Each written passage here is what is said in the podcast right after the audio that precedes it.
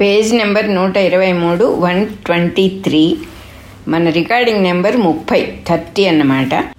త్రిపురాదేవి కథగా చెప్పుకుంటూ ఉన్నాము. హేమచూడుని జీవన్ముక్తి అనే పదో అధ్యాయంలో బాలప్రియ కంటిన్యూషను ఇరవై తొమ్మిదో నెంబర్లో ఏం జరిగిందంటే ఇది ముప్పై కాబట్టి వెనకాల ఏం జరిగిందంటే ఆయన మళ్ళీ మళ్ళీ ఆత్మసుఖాన్ని పొందాలి సమాధిలోకి వెళ్ళిపోవాలని హేమచూడు ప్రయత్నిస్తూ ఉంటే హేమలేఖ లిటరల్గా అడ్డం పడింది. ఫిజికల్గా ఆయన్ని వెళ్ళనివ్వకుండా మళ్ళీ ఆ సమాధిలోకి వెళ్ళనివ్వకుండా అడ్డం పడింది. ఎందుకంటే అదొక ఫాల్ అని చెప్పి ఆవిడకి తెలుసు. This is not the highest state reach అవ్వవలసిన స్థితి ఇది కాదు. ఇది బంధ విముక్తి కాదు. సుఖం కావాలి అనేటటువంటి ఆశ ఉన్నంత కాలం ఆ సుఖం నేను పొందాలి. బయటకు వస్తే సుఖం పోతుంది. లోపల ఉంటే సుఖం ఉంటుంది ఆ సమాధిలో ఉంటే సుఖంగా ఉంటుంది. దాంట్లోంచి బయటకు వస్తే పోతుంది. ఈ భావాలన్నీ కూడా అది ఫైనల్గా కాదు కాబట్టి ముక్తికి ముక్తి పొందిన వాడెవడు తెలిసిన వాడెవడు సర్వజ్ఞుడెవడు ఇలా చెప్పడు కాబట్టి ఆయన్ని ఆపేసింది. ఒక గురువుగా ఒక భార్యగా అతనికి మంచి గతి చూపించాలి మంచి దోవ చూపించాలి అనే ఉద్దేశంతో ఆవిడ ఆపితే చాలా కోపం వచ్చింది ఆయనకి. ఎందుకంటే మనకు కూడా మంచి నిద్రపోతూ ఉంటే ఎవరైనా లేపితే ఎట్లా కోపం వస్తుందో. అతనికి ఆ సుఖం నుంచి ఈవిడ అడ్డం పడుతోందని చెప్పి నువ్వు చాలా అన్ఫార్చునేట్గా అనిపిస్తున్నావు నాకు. నువ్వు నువ్వు కూడా ఈ సుఖాన్ని పొందాల్సింది పోయి నీకు తెలియని వాళ్ళైతే అది వేరే విషయం నీకు అన్ని విషయాలు తెలుసు.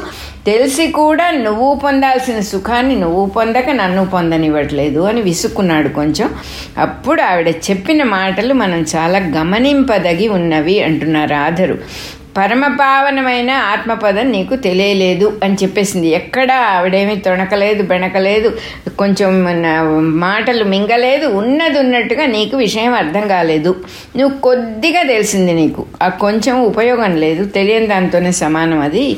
సమాధి సిద్ధించి సుఖం కలిగినంత మాత్రం చేత ఆత్మజ్ఞానం కలగదు అని ఆవిడ స్పష్టంగా చెప్పింది. ఎందువల్లంటే ఆధర్ చెప్తూ ఉన్నారు. ఎంత గాఢంగా నిద్రపోయినా మనసు యొక్క సంస్కారాల్లో మార్పు రాదు కదా. మళ్ళీ లేచాక మామూలే సమాధిలో కూర్చుంటాడు. ఎన్ని సంవత్సరాలు కూర్చున్నా బయటికి రాగానే మళ్ళీ మామూలే. ఆయనలో ఎటువంటి మార్పు రాదు కదా దానివల్ల. అనేక గ్రంథులు ముడులు గ్రంథి అంటే ముడులు ఎన్నో ఉంటాయి ప్రతి వాళ్ళ మనస్సులో కూడా. దేహాత్మ బుద్ధి అంటే శరీరమే నేను.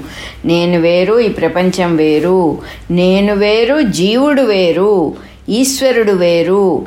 అంటే విడివిడి విడివిడిగా ఎనాలిసిస్ అంతా ముక్కలు ముక్కలు ముక్కలుగా ఖండ ఖండాలుగా ముక్కలు ముక్కలుగా కనపడుతుంది. అవన్నీ గ్రంథులు అయిపోతాయి విడిగా ఉన్నదంతా ఒక గట్టి ముడిపడిపోతూ ఉంటుంది. ఆ హృదయ గ్రంథులు ఏవి కూడా ఆ వాసనలు అనేక వాసనలు ఆ ముళ్ళు ఈ సుఖానుభవం వల్ల ఈ సమాధిలో ఉన్నందువల్ల ఏవి పోవు అని చెప్పేస్తు చెప్పేసింది ఆవిడ అజ్ఞాన జ్ఞానంతో తప్ప ఇంకో రకంగా నశించదు. చీకటి దీపం తెస్తేనే పోతుంది. ఇంకా వేరే ఏమైనా ఉపాయాలు ఉన్నాయా అండి? అంటే ఏ ఉపాయాలు లేవు. అజ్ఞానం అనే చీకటి జ్ఞానం అనే దీపంతోనే పోతుంది. కొంతమంది జీవితాంతం సమాధిలోనే ఉంటారు. కానీ సమాధిలోకి వెళ్ళక ముందు ఎట్లా ఉన్నారో సరిగ్గా అలాగే మళ్ళీ ఒకవేళ వాళ్ళు జీవించి ఉండకపోతే మళ్ళీ పుట్టాక కూడా అదే కంటిన్యూ అవుతుంది. కానీ వాళ్ళ జ్ఞానం రాదు. సమాధి స్థితికి పూర్వ పూర్వం ఆ సమాధిలోకి వెళ్ళకముందు వాళ్ళకి ఆత్మజ్ఞానం ఉన్నవాళ్ళైతే మళ్ళీ పుట్టరు. ఎంతో చాలా క్లియర్గా చెప్తున్నారు ఆధర్ కూడా ఇక్కడ మనకి ఆత్మజ్ఞానం కలక్కముందే సమాధి స్థితి పొంది దేహం పడిపోయి వస్తే మరి ఒక జన్మ తప్పకుండా పొందుతారు. ఎందుకంటే ఈ ఆ సమాధిలో కూర్చున్నాడు కానీ ఈ మొత్తం తనని తాను ఈ గ్రంథులన్నింటినీ క్లీన్ చేసుకోలే ఈ ముళ్ళన్నీ విప్పేసి లూజ్ చేసుకోలే తనని తాను. అందువల్ల మళ్ళీ మే అక్కడి నుంచి సాధన మొదలుపెట్టక తప్పదు. మళ్ళీ జన్మ పొందుతారు. మళ్ళీ మళ్ళీ ఆత్మజ్ఞానం ఆత్మవిచారము చేసి జ్ఞానాన్ని పొంది ముక్తులు కావాల్సి వస్తుంది వాళ్ళు. ఆత్మవిచారం వల్ల కాకుండా ప్రాణాయామం మొదలైన సాధనాల వల్ల కూడా సమాధి వస్తుంది. తపస్సుతో కూడా సమాధి వస్తుంది. కానీ సమాధి అనేది ఫైనల్ కాదు. ప్రాణశక్తిని నియమిస్తే మనస్సు కుండలో ఉంచిన దీపంలాగా నిశ్చలంగా ఉంటుంది. అదో పెద్ద విషయం కాదని చెబుతున్నారు. మనకు పెద్ద విషయమైనా అది రియాలిటీ అంటే రియల్గా చేరవలసిన స్థితి కాదు. ప్రాణశక్తిని నియమించి అంటే మన శ్వాసతో యోగాన్ని చేసి మనస్సుని ఆపితే కొంచెం కుండలో ఉంచిన దీపంలాగా నిశ్చలంగా ఉంటుంది అది అదే సమాధి దాన్నే సమాధి అంటారు. ఆ మనస్సులో తన ఇష్టాన్ని అనుసరించి బ్రహ్మనో విష్ణువునో వాళ్ళ ఇష్టం వచ్చిన వాళ్ళని ధ్యానం చేయొచ్చు. అట్లా తపస్సులో నిశ్చలంగా వందల కొలది సంవత్సరాలు ఉండేవాళ్ళు కూడా ఉన్నారు. వాళ్ళ శరీరాల చుట్టూ పుట్టలు పెట్టేస్తాయి. వాల్మీకి చవనుడు హిరణ్యకశిపుడు మొదల మొదలైన వాళ్ళందరివి చదువుకుంటే చుట్టూత పుట్టలు వచ్చినాయని మనం చదువుకున్నాం. అప్పుడు వాళ్ళతో ఆరాధించబడిన బ్రహ్మ విష్ణువు ఈశ్వరుడు ప్రత్యక్షమై వాళ్ళకి వరాలు ఇస్తారు. వారికి అట్లా దేవుడు ప్రత్యక్షమైగా అయినా కూడా వాళ్ళ చిత్తవృత్తుల్లో అంటే వాళ్ళ స్వభావంలో ఎట్లాంటి మార్పు రాదు. ఆ ముడులు పోవు. అంతకు పూర్వం ఉన్న రాగద్వేషాలన్నీ అట్లాగే ఉంటాయి. అర్జునుడు కూడా తపస్సు చేసి ఈశ్వరుడు ప్రత్యక్షమై పాశుపతాస్త్రం ఇచ్చాడు కానీ ఆత్మజ్ఞానం కలగలేదు కదా. ఆత్మాను తెలుసుకోవాలనే కోరిక కూడా కలగలేదు ఈశ్వర దర్శనం వల్ల. అంటే అర్థమేంటి? నిన్ను నువ్వు శుభ్రం చేసుకోవాలి. నిన్ను నువ్వు ఆ బంధం నుంచి విడిపించుకోవాలి. బంధం అంటే ఏమిటి? అభిప్రాయాలే బంధం. ఒపీనియన్సే బంధం. గట్టి ముడులు పడిపోయినాయి అవన్నీ కూడా.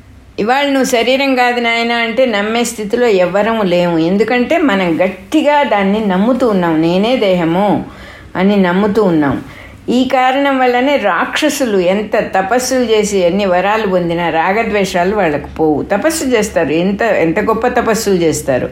అంటే మనస్సుని కంట్రోల్ చేసుకొని వాళ్ళ ఇంద్రియాలని నియమించుకొని ఒక మీ ఒక దైవం మీద కాన్సన్ట్రేట్ చేసి ఆ దైవ స్వరూపుడు వస్తాడు. వాళ్ళకి కావాల్సింది ఇస్తాడు. అంతేకాని తమను తాము ఉద్ధరించుకునే ప్రా ప్రాసెస్ అసలు లేదు అక్కడ అందుకనే చక్కగా భగవద్గీత మొదలైన గ్రంథాల్లో ఆత్మవిచారణ చేసి జ్ఞానాన్ని పొందటమే సరైన పద్ధతి. ప్రాణాయామాదులవన్నీ చేసి ప్రాణాయామం మొదలైనవన్నీ యోగాలన్నీ చేసి సమాధి స్థితి ఎక్కడా ప్రశంసింపబడలేదు. సమాధి చాలా గొప్ప స్థితి అని ఎక్కడా చెప్పలేదు అంటున్నారు ఆధరు. నాకు కూడా తెలియదు ఆ విషయం. ఇప్పుడే చదువుతుంటే ఆశ్చర్యంగా ఉంది. ఈ కారణం వల్లనే సమాధి స్థితిలో నిలిచిపోవటానికి సిద్ధంగా కూర్చున్న హేమచూడుణ్ణి బలవంతంగా అయినా సరే తన వైపు తిప్పుకొని ఆత్మ ఆత్మతత్వాన్ని ఆవిడ బోధించింది. నీవు కళ్ళు మూసుకుని దేన్ని పొందుతున్నావు? అది నీ స్వరూపమే అదే జ్ఞానం అదే శుద్ధ చైతన్యం. ఆ చైతన్యమే సకల జగత్తులకు కూడా ఆత్మగా ఉంది. నీ స్వరూపమైన ఆత్మ నువ్వు కళ్ళు తెరిస్తే పోతుంది తయ్యా. ఏమన్నా అర్థం ఉందా? ఆ ఆత్మ వస్తువు లేకపోతే అసలు జగత్తే లేదు. సకల జగత్తులకు అదే ఆధారం. అట్టి సర్వవ్యాపకం సర్వత్రా వ్యాపించి ఉన్న నీ స్వరూపమైన చైతన్యం నువ్వు కళ్ళు ధరిస్తే మాయమైపోతుందా? కళ్ళు మూసుకొని కానీ తెరిచి కానీ ఇది చేసి అది చేసి పొందేది నిజం ఎట్లా అది పూర్ణపదం ఎట్లా అవుతుంది? ఏది చేయకుండా ఎప్పుడు ఉండేదే ఎప్పుడు ప్రకాశిస్తూ ఉండేదే పూర్ణపదము అని చెప్తున్నారు ఈవిడ. ఏదో చేసినందువల్ల వస్తుంది ఏదో చేయనందువల్ల పోతుంది ఏమీ లేదు ఇక్కడ. చక్కగా చెప్పేసింది. నువ్వు ఫస్ట్ నాథా నేను చిత్తాన్ని నిరోధించిన మనస్సుని కంట్రోల్ చేసుకుని ఆత్మను చూస్తున్నాను అనే ఈ అభిమాన గ్రంథిని తీసిపడేసే అభిమాన గ్రంథి అంటే కొద్దిగా గర్వం లోపల. నేను చేస్తున్నాను అనే అది తీసిపడేసేయి. జగత్తు నేను కాదు అనేది కూడా తీసేసేయి. నీకేమేం గట్టి గట్టి ఒపీనియన్స్ ఉన్నాయో ఎలా ఎలా నమ్మకాలు ఉన్నాయో అన్నీ తీసి పక్కన పడేసి అఖండమై ఆనందరూపంగా ఉన్న ఆత్మను మటుకే చూడు. ఉన్నది ఒకటే వస్తువు. అందులో ఏ హెచ్చు తగ్గులు లేవు. నిర్వికారము అమలము ఏ ఏ మలినము లేదు. ఆవిడ చెప్పింది చక్కగా గ్రహించాడు హేమచూడు అర్థం చేసుకున్నాడు. ఏం నిజమే కదా? కళ్ళు మీరు మూస్తే ఒక స్థితి కళ్ళు తెరిస్తే ఒక స్థితి అయితే ఎందుకు అది నాకు అని అతనికి కూడా అర్థమైంది. ఆవిడ చెప్పినట్టు చేసి చక్కగా సర్వవ్యాపకమైన తన స్వరూపాన్ని తెలుసుకున్నాడు. ఆ భావనలో స్థిరత్వం పొందాడు. ఎంత స్థిరత్వం పొందాడు? అంతకు పూర్వం దేహమే నేను అనే భావం ఎంత దృఢంగా ఉందో కేవల చైతన్యమే నేను అనే భావం అంత దృఢమైంది. ఇప్పుడు అది ఆత్మసాక్షాత్కారము అనే తొమ్మిదో మెట్టు అనమాట సామాన్య చైతన్యమే నా స్వరూపము అని తెలుసుకోవటమే తొమ్మిదో మెట్టు. అని చెప్పి చెప్పారు ఇక్కడ. ఈ మెట్టు నుంచి అతను జీవన్ముక్తి అనే సౌధంలో ప్రవేశించాడు. ఇంకొక మెట్టులో కూడా వెళ్ళాడు. జీవించుచుండియు ముక్తుడైన వాడు జీవన్ముక్తుడు. ఇంకా దేహంలోనే ఉన్నాడు. అంత విషయం తెలుసుకున్నాడు. ఆత్మవిచారం చేసి గ్రంథులన్నిటిని పోగొట్టుకొని ముక్తుడైన వాడు జీవించి ఉండగానే ఆ బంధాల నుంచి ముక్తుడైన వాడు. అంటే బంధాలు అంటే ఏమిటి? ఇలా జరగాలి ఇలా జరగకూడదు. ఇది కావాలి ఇది వద్దు అనే ద్వంద్వాల నుంచి బయటపడటమే బంధం నుంచి బయటపడటం. ఈ రెండు లేవు ఒకటే ఉంది. రెండు ఉంటే కదా ఇది వద్దు అది కావాలంటానికి ఉన్న వస్తువు ఒక్కటే. అని తెలిసినప్పుడు ఏది అడుగుతాం ఆకాశాన్ని ముక్కలు చేసి ఒక ముక్క నాకు ఇవ్వమని అడగం కదా మనం. అది అఖండము అని తెలిసిపోయింది అతనికి. అందువల్ల జీవన్ముక్తి అనే సౌధంలో ప్రవేశించాడు అంటున్నారు. సుఖ దుఃఖాలను అనుభవించుచుండుటయే జీవించుట. సుఖం కానీ దుఃఖం కానీ ఏది సంభవించినా ఏది జరిగినా దేహానికో ఇంద్రియాలకో మనస్సుకో సంబంధించింది ఇది నాకు సంబంధించింది కాదు అని సాక్షిగా ఏ భావం చేత బద్ధుడు కానివాడు ముక్తుడు అని చెప్పేశారు ఇక్కడ. మనం చెప్పుకున్నది ఇంకా క్లియర్గా చెప్పారు. జీవన్ముక్తి అంటే ఏంటి?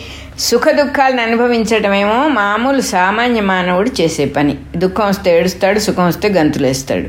అట్లా కాకుండా సుఖంగానే దుఃఖంగానే వస్తాయి అన్నమాట వాళ్ళకు కూడా. జీవన్ముక్తి పొందిన వాళ్ళకు కూడా వస్తాయి అని చెప్పి చెప్తూ ఉన్నారు. వాళ్ళకి రావు వాళ్ళ. They are beyond all that అని చెప్పట్ల ప్రారంధ కర్మ.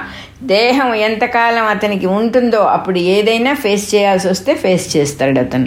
అదే చెబుతూ ఉన్నారు. ఇక్కడ సుఖంగాని దుఃఖంగాని ఏదైనా కలిగినప్పుడు అది దేహానికి వచ్చింది ఇంద్రియాలకు వచ్చింది మనస్సుకు వచ్చింది. నాకు సంబంధం లేదు. నేను ఇది కాదు. నేను ఈ దేహ మనస్సు ఇంద్రియాలని నేను కాదు అని సాక్షిగా ఏ భావాల్ని మనస్సులోకి ఎక్కించుకోకుండా ఊరికే చూస్తూ ఉంటాడట. అయ్యో ఇది ఎలా పోతుంది? అయ్యో ఇంకా సుఖం వస్తే బాగుండి. ఇవన్నీ దాటేశాడు. మనకు కూడా తెలుసు జీవన్ముక్తుడు అనేవాడు ఎట్లా ఎన్ని స్టెప్స్ ఎక్కి వచ్చాడో చూస్తూ ఉన్నాం కదా. ఇప్పుడు చదువుకుంటున్నాం కదా. ఆత్మజ్ఞానం కలగంగానే సంచిత కర్మలన్నీ నశించిపోతాయి. అంటే పూర్వం చేసుకున్నవన్నీ నశించిపోతాయి. దేహాభిమానం లేకుండా పనిచేస్తూ ఉన్నాడు కాబట్టి ఆగామి కూడా పుట్టదు. ఆగామి అంటే రాబోయే కర్మ అనేది లేదు. ఎందుకంటే దేహంతో చేయటల్లా ఏదో ఆశించి చేయటల్లా రిజల్ట్ ఓరియంటెడ్ పనులు ఏం చేయడు కాబట్టి రాబోయే కర్మ లేదు.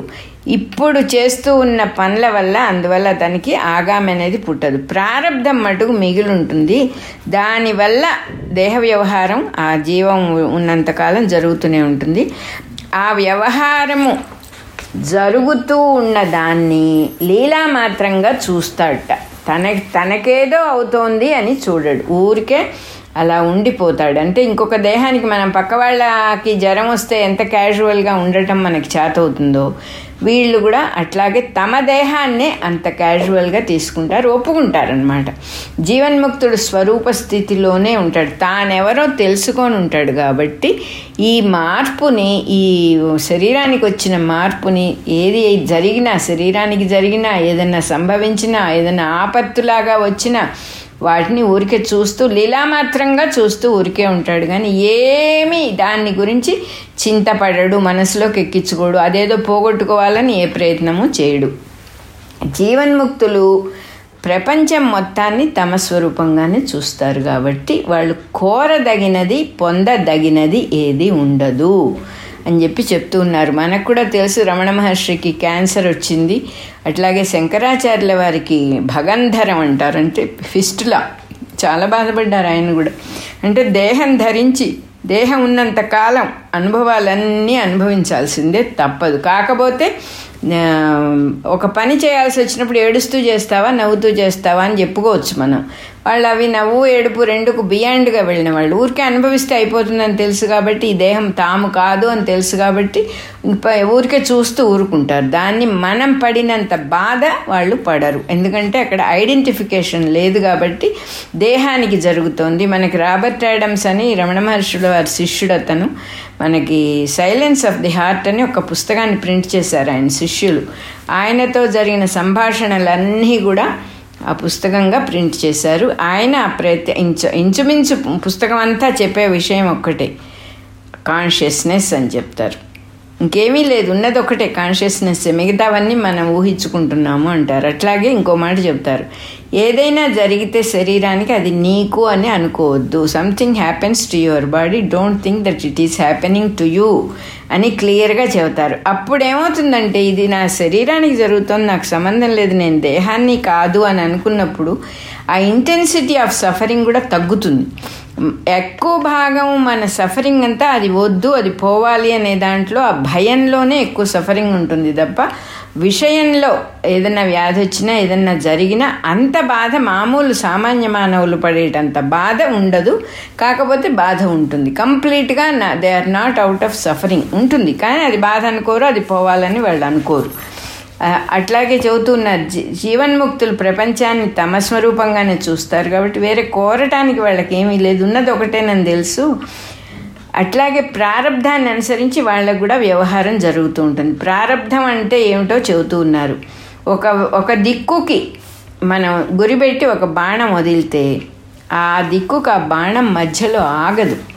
అది ఎంత వేగంతో వెళ్తుందో ఎంత స్పీడ్తో వదలబడిందో అది ఆ స్పీడ్ అంతా అయ్యాక అప్పుడు పడిపోతుంది. ఈ ప్రారంధ కర్మ అట్లా ఉంటుంది. లక్ష్యం మారదు. ఎటు వెళ్తోందో అటే వెళ్తుంది.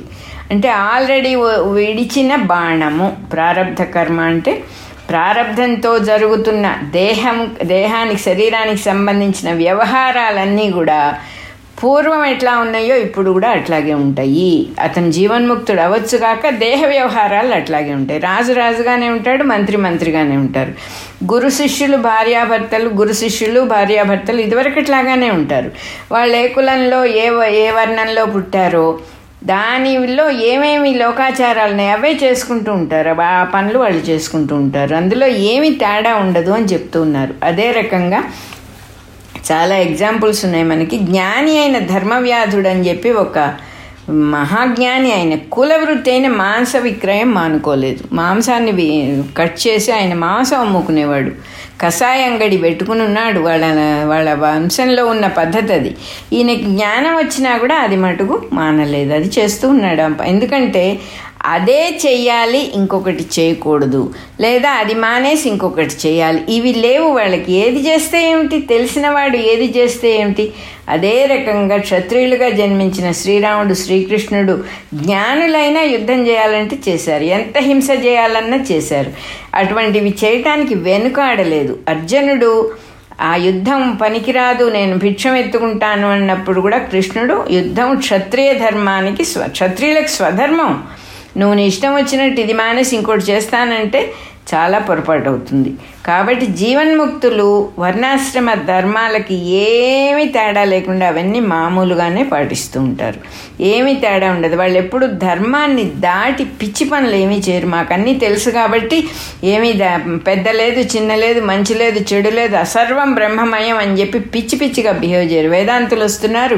చెంబు తప్పాల సర్దుకోండి అనేవాళ్ళు. పూర్వం ఒక మాట ఉంది. ఎందుకంటే వేదాంతులు అంటే అర్థం ఏంటంటే నీది నాది అని తేడా లేదురా అని మన ఇంటే వస్తువులు ఎత్తుపోతారట. అది కాదు ఇక్కడ సిన్సియర్గా తెలుసుకున్న వాళ్ళ విషయాన్ని సర్వం ఉన్న అంతటా ఉన్నవాళ్ళు సర్వత్రా ఉన్నవాళ్ళు వాళ్ళే కాబట్టి వాళ్ళు ఏది అతిక్రమించి మామూలు అందరూ చేయవలసిన ధర్మాలే చేస్తారు. మనం చూసాం ధర్మరాజు అన్నీ తెలిసినా రాజ్యం పరిపాలించాడు. కృష్ణ పరమాత్మ అన్నీ తెలిసినా చేయవలసిన పనులన్నీ చేశాడు. శ్రీరామచంద్రుడు చె క్షత్రియుడిగా పుట్టి ఒక తండ్రికి కొడుగ్గా ఏమేం చేయాలో అవన్నీ కరెక్ట్గా చేశాడు. లోకంలో అజ్ఞానుల కామవేగానికి క్రోధవే అజ్ఞానులు ఏం చేస్తారు? కామవేగానికో క్రోధవేగానికో లోబడిపోయి ఏవేవో చేస్తారు పిచ్చి పనులు. అవన్నీ వీళ్ళు ఎవ్వరూ ఎప్పుడూ చేయరు. ఇతరులను కూడా అందుకు ప్రోత్సహించరు వీళ్ళు. మరి ప్రపంచాన్ని ఆత్మస్వరూపంగా చూస్తూ ఉన్న జీవన్ముక్తులకు అసలు అజ్ఞానమే ఉండదు కాబట్టి కామక్రోధాల వేగం అనేది అసలు ఉండదు కోరదగింది ఉండదు ఏది లేనప్పుడు దేనికోసం వాళ్ళు పిచ్చి పనులు ధర్మాన్ని అతిక్రమించాలి? నియతిని ఎందుకు దాటాలి వాళ్ళు? ఒక పద్ధతిని రూల్స్ అండ్ రెగ్యులేషన్స్ ఎందుకు దాటాలి? వాళ్ళకేం అక్కర్లేదు కదా? ఏం చేసినా ఒకటి. నలుగురు పోయేదోనే వాళ్ళు పోతారు. శరీరం ఉన్నంత వరకు లోకక్షేమం కోసం శాస్త్రం ఏం చెప్పిందో ఆ ధర్మాలన్నీ చేస్తారు వాళ్ళు. ఇతరులని కూడా ప్రవర్తించేట్టుగా చేస్తారు అని చెప్పి చెప్పారు ఇక్కడ. ముప్పయో నెంబర్ మన రికార్డింగ్ అయిపోయింది. అలాగే హేమచూడుని జీవన్ముక్తి అనే పదో అధ్యాయం కూడా అయిపోయింది.